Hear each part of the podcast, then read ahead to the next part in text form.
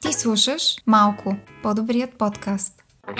С този подкаст искам да създам пространство, в което да се чувстваш сигурен и вдъхновен, за да постигнеш целите си и заживееш малко по-добър живот.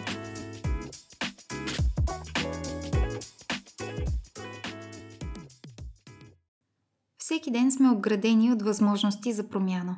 В този епизод ще разгледаме как малките навици могат да променят живота ти към по-добро и какво влияние могат да окажат в дългосрочен план. Значимостта на малките стъпки През 2003-2004 година британският отбор по коезда бил в много демотивираща ситуация. Те тренирали изключително упорито, полагали много усилия и въпреки, че имали достъп до най-добрите ресурси, не постигали желаните резултати.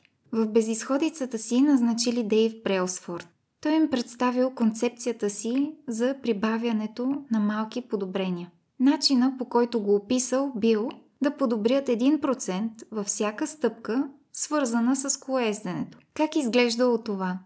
Използвали малко по-леки гуми за колелата, изобретили по-ергономична седалка, помолили всеки колездач да използва различни масажни гелове, за да видят кой от тях най-добре въздейства за бързото възстановяване на мускулите. Направили дори обучение с хирург, който да ги научи как да си мият правилно ръцете, за да се предпазят от зарази и да поддържат хигиената си. Тествали различни видове възглавници, за да подобрят качеството си на сън. Брелсфорд поставил тезата, че ако биват спазвани всички тези малки промени, ще успеят да отбележат победа в близките 5 години. Тезата се оказала невярна, защото те успяли да спечелят Тур де Фронс още на третата година и да задържат първо място и на следващата. Така че идеята за това да правим малки или еднопроцентови подобрения не е само хубава идея, не е само бонус, но всъщност е пътят към отключване на елитни нива на успех.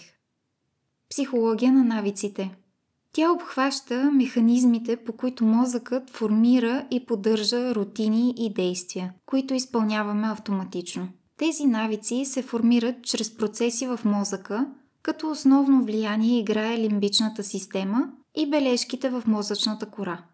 Интересен факт, който открих е, че съществува цикъл на навика – в него има, така да се каже, три спирки. Спирка номер едно е сигнал, който предизвиква навика. Спирка номер две – реакцията или самия навик. И последната спирка е награда. Приятно усещане, което утвърждава навика. Ще ти дам и пример, за да можеш по-лесно да го отнесеш към себе си. Когато изпиташ стрес на работа, това е сигнал. Ти реагираш срещу този стрес или сигнал – като посягаш към шоколад, създаден навик. Защото си се научил, че по този начин ти по-бързо ще балансираш положението и ще внесеш чувство за удоволствие и спокойствие.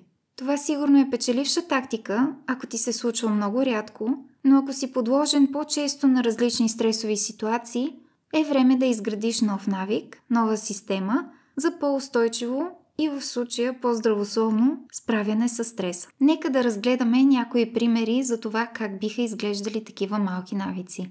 Това, което бих искала да подчертая, е, че начина на мислене в котийки или в крайности не води до нещо хубаво.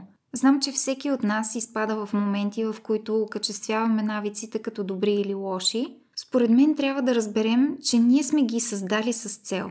Тоест, в един момент е било печелившата стратегия но е важно да разпознаем, че различните ситуации изискват различен подход. Важно е да благодарим на навика, който ни е служил до сега, и да го пуснем, замествайки го с навик, който отговаря повече на това, което ни е важно в момента. Предлагам да се върнем за момент към цикъла на навика и да добавим някои примери, за да го разберем в детайл.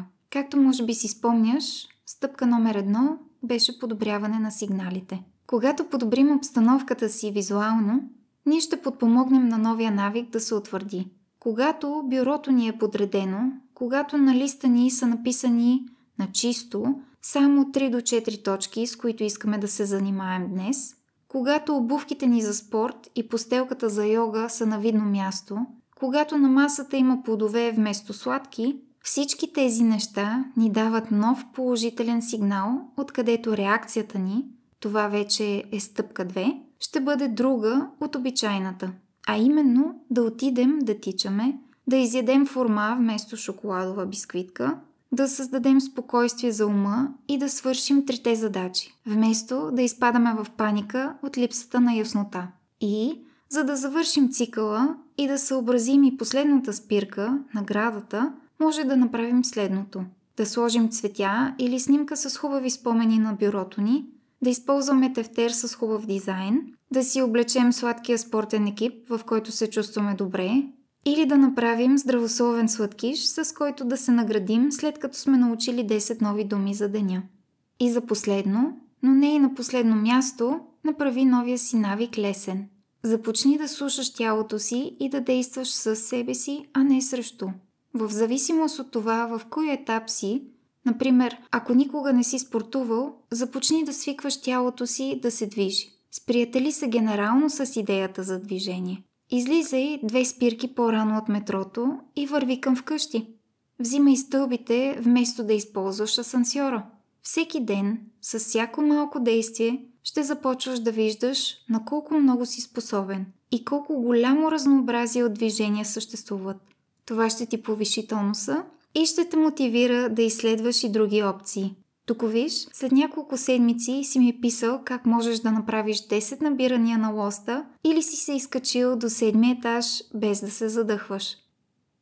Как да поддържаме малките навици? Един от най-значимите начини, чрез които да подобрим и запазим навиците, които ни носят позитиви, е чрез използване на лични мантри. Това са положителни, нахъсващи изречения или думи. Когато си повтаряме тези мантри, ние тренираме мозъка си, който от своя страна повлиява по положителен начин на ума ни. Спомням си, когато те първа прохождах в работата си и трябваше да отидем при клиентите, за да им представим идеите си, винаги ме обхващаше страх, че няма да се справя добре. И тъй като не исках да продължавам да се чувствам така и да си слагам сама крак, започнах преди всяка среща да си пускам The Eye of the Tiger. Тази песен толкова ме нахъсваше, че влизах в стаята като силен боксер на ринга и просто владеех положението. Още един аспект, който бих искала да споделя с теб, е да погледнеш ситуацията по друг ъгъл, задавайки си следния въпрос. Кои са навиците, към които мога да се придържам и в най-слабия си момент? Разбери, че всяко действие се превръща във вод за човека, който искаш да бъдеш. Не е от значение колко голямо или сложно е това действие, а всяко действие е важно. Не всеки ден си еднакво силен или еднакво мотивиран. Ако днес се чувстваш силен на 40% и си се раздал на 40%, разбери, че си дал 100% от себе си.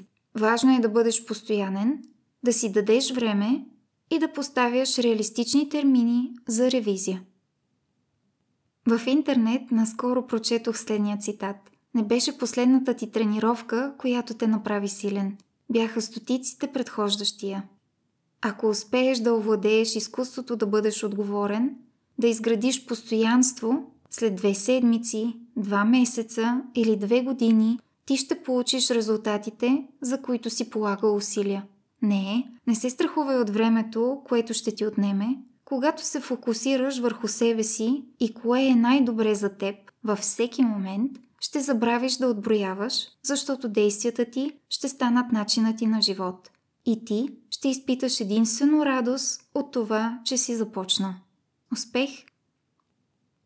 Ако ти харесва идеята на този подкаст и искаш да продължавам да създавам нови епизоди, ме подкрепи като се абонираш и ми оставиш 5 звезди. Ако не можеш да дочакаш до следващия епизод, добави инстаграм акаунта на малко, долна черта подкаст и разбери защо четвъртъка е любимия ми ден от седмицата. До скоро!